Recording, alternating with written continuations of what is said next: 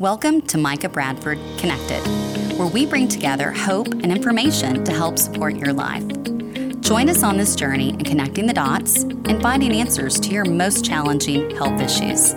So, let's connect, where no topic is off limits. Common interests prevail, but opinions don't always align. This is Micah Bradford Connected. Happy New Year, and welcome to my first segment of the year with Micah Bradford Connected. The beginning of a new year is symbolic for me for so many reasons, as I'm sure it is for most of you. The beginning of a new year is when I put pen to paper and list my goals and my dreams, when I revisit the accomplishments I've achieved the year before and the ones that were still in process. A new year, a new beginning, it reminds me why I'm here and why being connected to you is important to me. Being connected to people in my community, my friends, my family, my beliefs, my faith have been the driving force in me being able to accomplish the things I've accomplished, to have hope. And with my story, like many of yours, it often begins with some sort of change in your life's path whether it's a tragedy or a loss. And for me, it was a diagnosis. It was a diagnosis of autism for my second child, my second son. And whether you have a loved one or you yourself have been diagnosed with a condition that has a bleak outlook or is long term, critical, terminal, the one thing I know that's true is having hope and holding on to hope is the very thing we all have to have in order to believe that there's something more, that there's something you can do about your circumstance, that there's a way you can impact it and make a difference. And for me, that all started when Jacob was diagnosed, and I'd never heard the word autism. You know, for Jake, I had a, a regular pregnancy. He was 9.9 on the APGAR.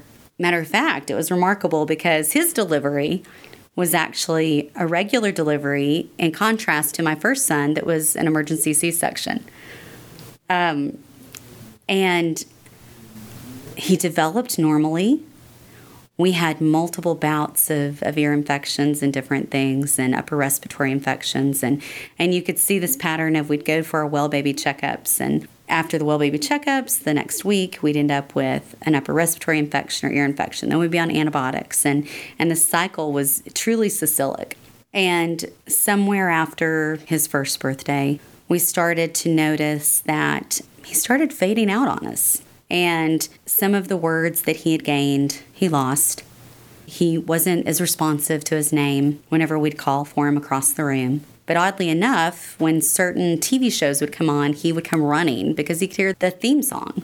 And through the course of the next six to seven months, while I might add that I was pregnant with our third child, my daughter, we just started seeing inconsistencies in development and behaviors and starting to lose some of the skills that he had previously acquired. And right before he turned two, after being prompted by family friends and, of course, the grandparents, and our pediatrician, I reached out to the early childhood intervention program. At that time, it didn't matter where you lived, it didn't matter your economic background.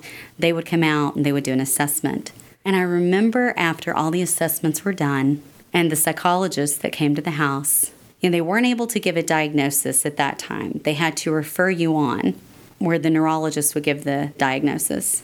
And I knew by the way that she had explained to me the results. I knew by the way that they had talked, and then at that point, the different traits that he had been displaying when I had started looking for more information. I knew something wasn't right. And I remember calling one of the ladies in the office there with the early child intervention program, and I said, I need you to tell me, do you think my son has autism? And again, the rules were they weren't supposed to give a diagnosis. And I remember she said, If you'll hold on a minute, Micah, let me just close my door. And at that moment, she got back on the phone. And I remember her saying, We think that it's very possible that Jacob does have autism. While we can't give a formal diagnosis, we would suggest and refer you on to a neurologist.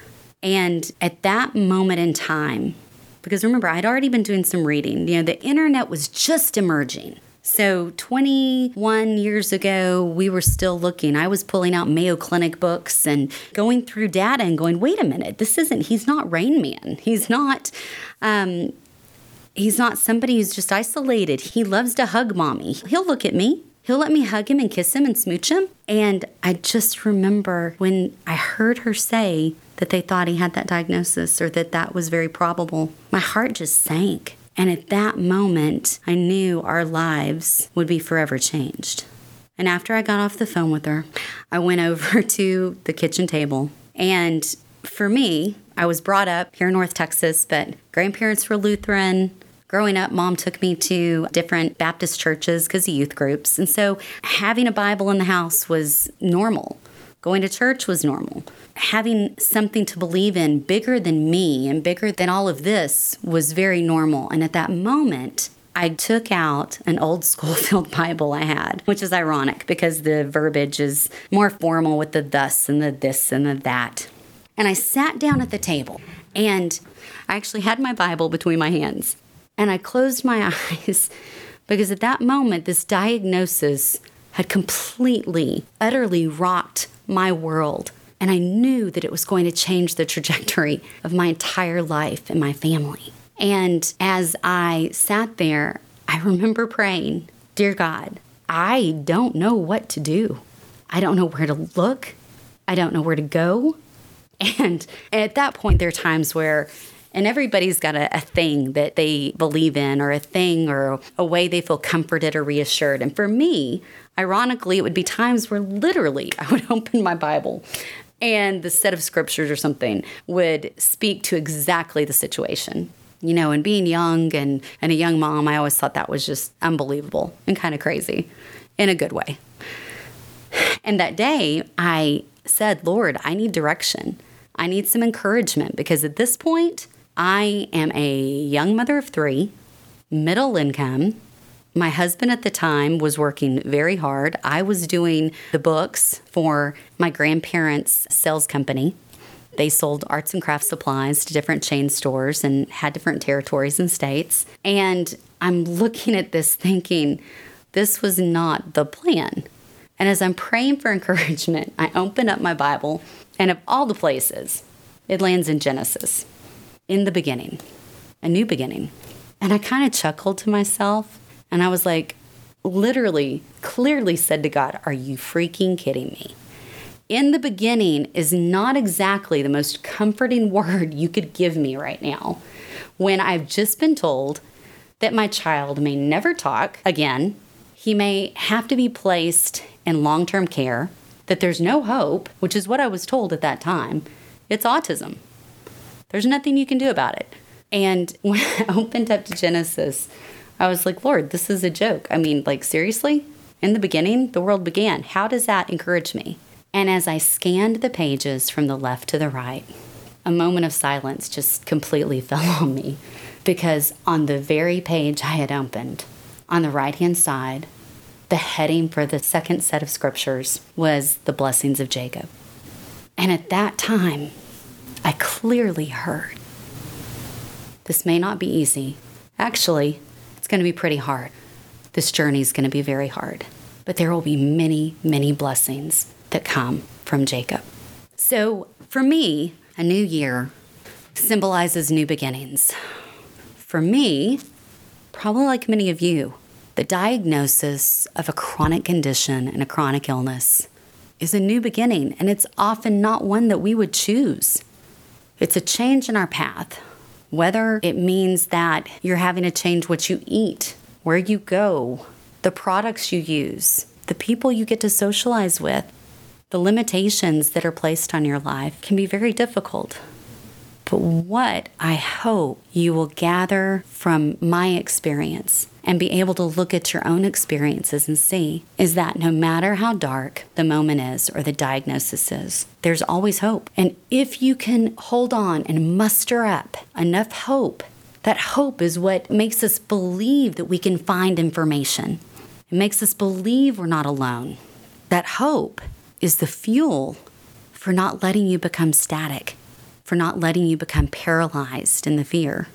And in that moment and that day, that one word the blessings of Jacob, was the very thing, as simple and as small as it was, that I needed to hear.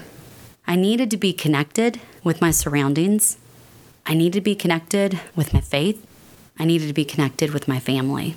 And the hope that I found in knowing that this journey would not be solely desolate, to believe that we could make progress, to believe in the things that are not seen but are to come. So, where are you at today? With this new year, do you have hope? Do you have somebody encouraging you to believe that things can get better? To be a support, to speak prosperity and growth and healing into your life? I hope that I can be one of those people to share and encourage you through the obstacles and journeys that we all face together collectively. I hope that in sharing my story and the information, the stories that we'll be bringing, that it'll provide encouragement to where you can muster the energy to get through the next day or to be able to look and reflect and, and look at the painting of your life and your journey and to see it different, to see the light coming through the clouds to know that there is the possibility of a better tomorrow.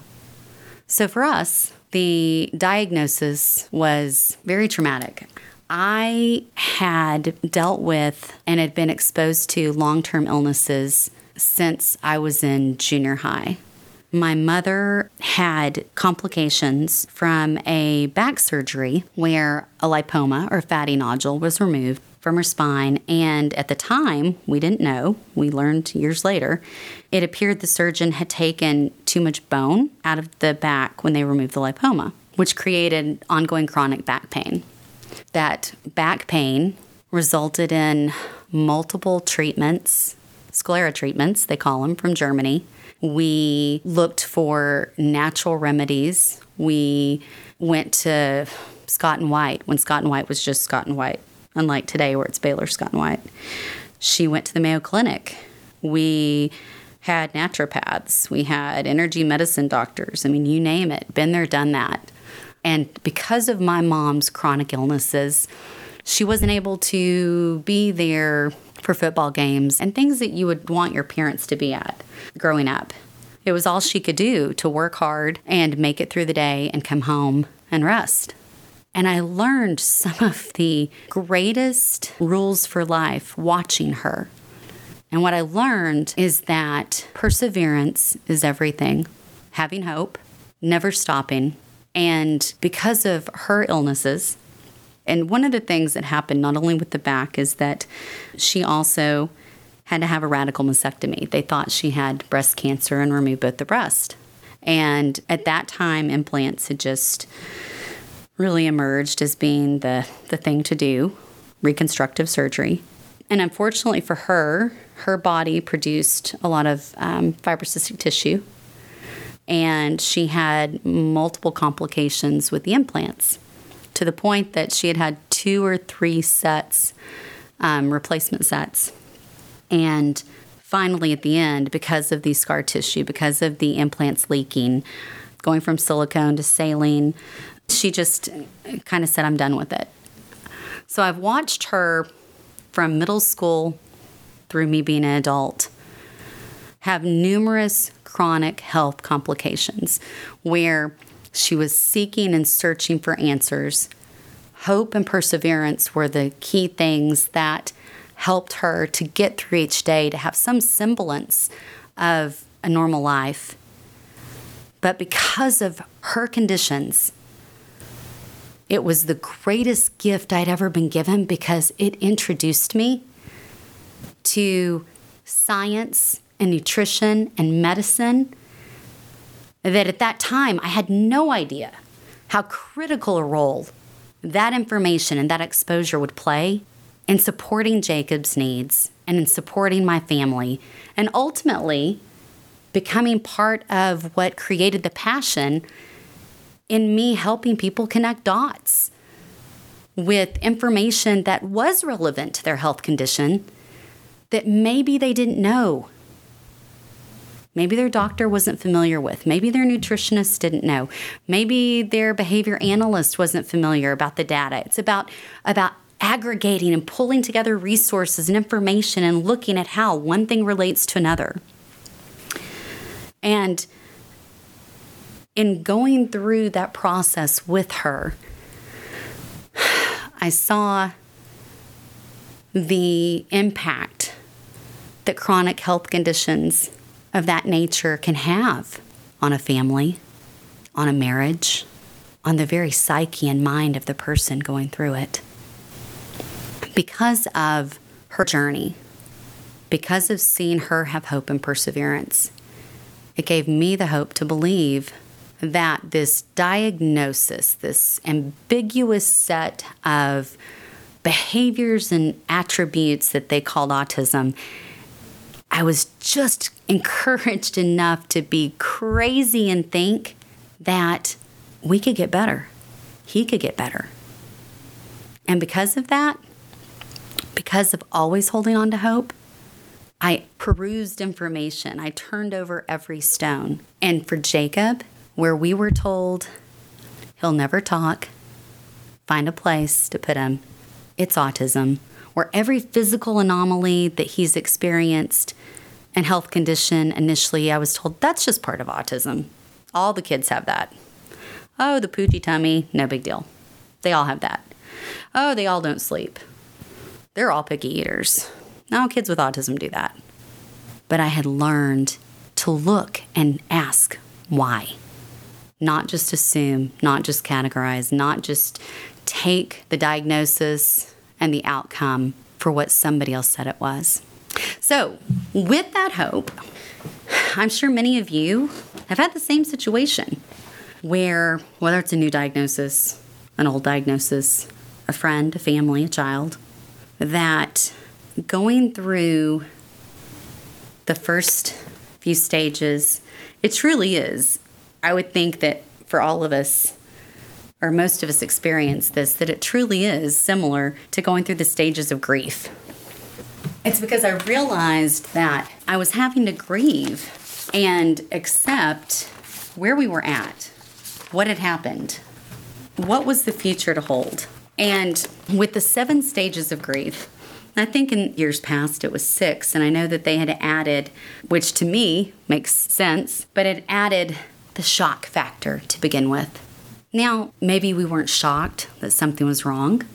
Maybe you weren't. Maybe you knew. Maybe you'd been battling weight loss or insomnia or abdominal pain or skin lesions. I mean, whatever it may be, maybe you weren't shocked that something was wrong, but you were shocked at what it was and what it meant to your life.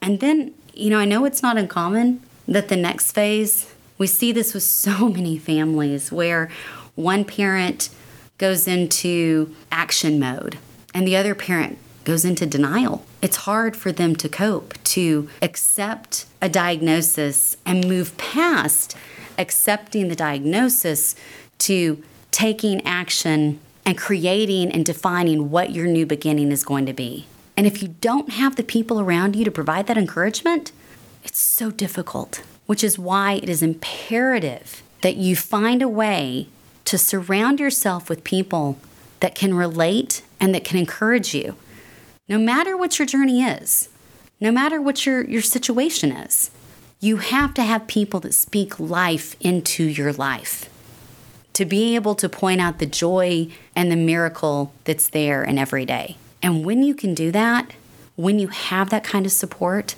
maybe it's just listening. For me, if I'm terribly down, now I love music, I love all kinds of music, but I can honestly say that my Christian praise and worship music for me. It's a place I can go when I don't feel like having a conversation. It's a place I can go where I can focus just on the positive. So, going from shock and denial to anger. Why does this have to happen? Why, Lord? Why do we have so many health conditions? that are chronic and to manage them or to have them go into remission or for you to be healed, meaning if it's something that has closure, why is it so hard? Why does it take so much? I can tell you that on my journey with Jacob that I have for over 2 decades now worked with behavior analysts, doctors, allergists. I've focused on nutrition. Uh, there's not a stone that I haven't turned over to look for help and resources. And I will say that having hope through the diagnoses is what made that possible and ended up to be extremely beneficial. It helped give us direction, it helped identify treatments, it helped identify data and, and tests and outcomes that we wouldn't have had. So the perseverance and the hope is what sparks you to believe maybe there's something there that, that has to do with me. To be able to know that one thing can lead to another. So for us, I went from the shock stage and probably went to the, the depression because I was so just heartbroken.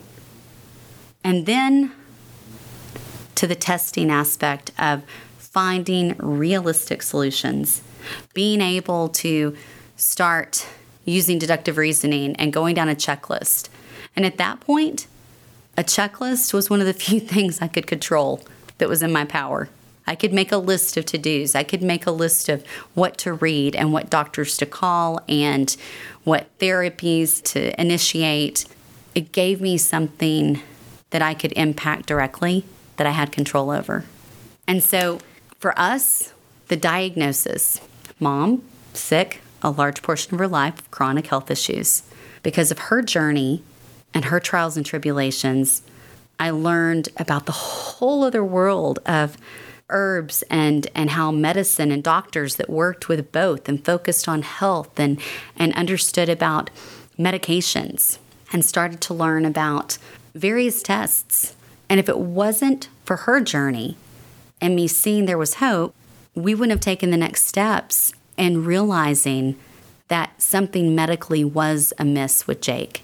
It wasn't just this ambiguous diagnosis of autism. Because remember, autism is a diagnosis of behaviors, of deficiencies, of things that manifest, but it does not indicate what the point of origin is or the antecedent. So at that time, um, the hope that we had and the journey that mom had been on I remember her coming into the house one day and she said, Hey, we're going to go see a naturopath and we're going to get a hair analysis done on Jake. And I was kind of like, hmm, okay. I was like, if that'll make Grammy happy and it makes her feel like we're accomplishing something, then we'll do it. And the results came back a few weeks later. And we go to meet with the naturopath and she's going over the results.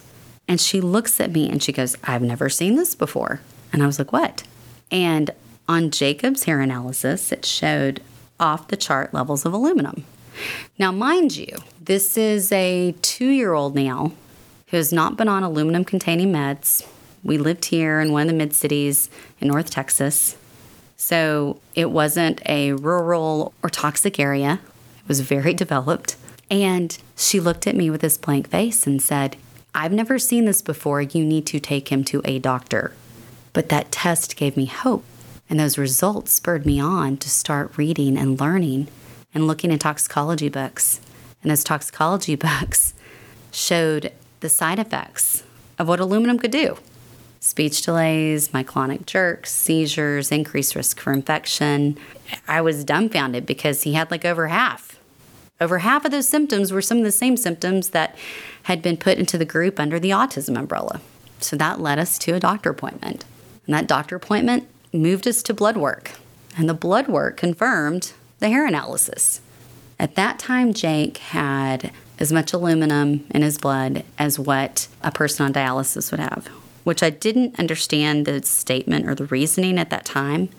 I just knew that on the results that I was looking at, it had an H for high, and everybody was confounded. Of course, they suggested we do the test again, and it was positive, again, with a one point deviation.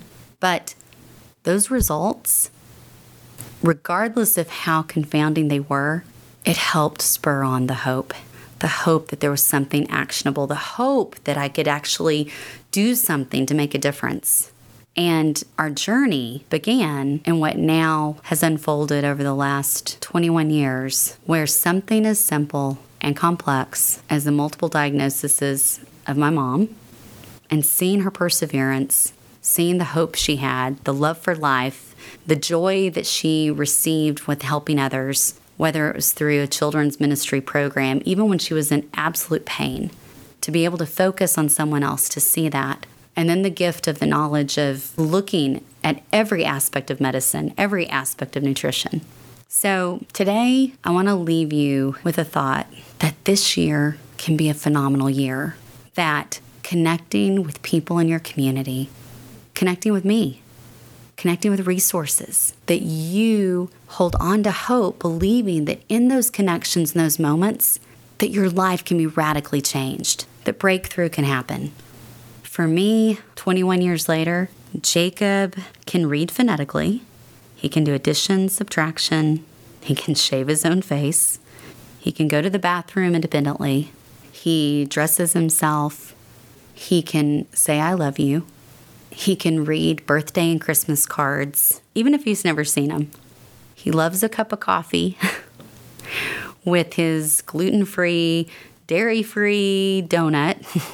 and Toy Story is a topic I'm sure we will be discussing for many years to come. So I hope that no matter where you're at, no matter what situation you're struggling with, that you will be able to hold on to hope, even if it's the size of a mustard seed, to be able to move you to believe that this new year, this new beginning, can be just that. It can be the beginning of a new chapter in your book where there's peace, and there's joy and there's health and there's breakthrough. To look at your story differently, to be able to transition from looking at the shades of gray to the brilliant yellows and whites, the bright, the joy, the hope, the healing. So, thank you for joining me today and letting me share with you what was in the beginning for me and why connecting with you and connecting with our community is so important. So, until next time, thank you for joining me with Micah Bradford Connected.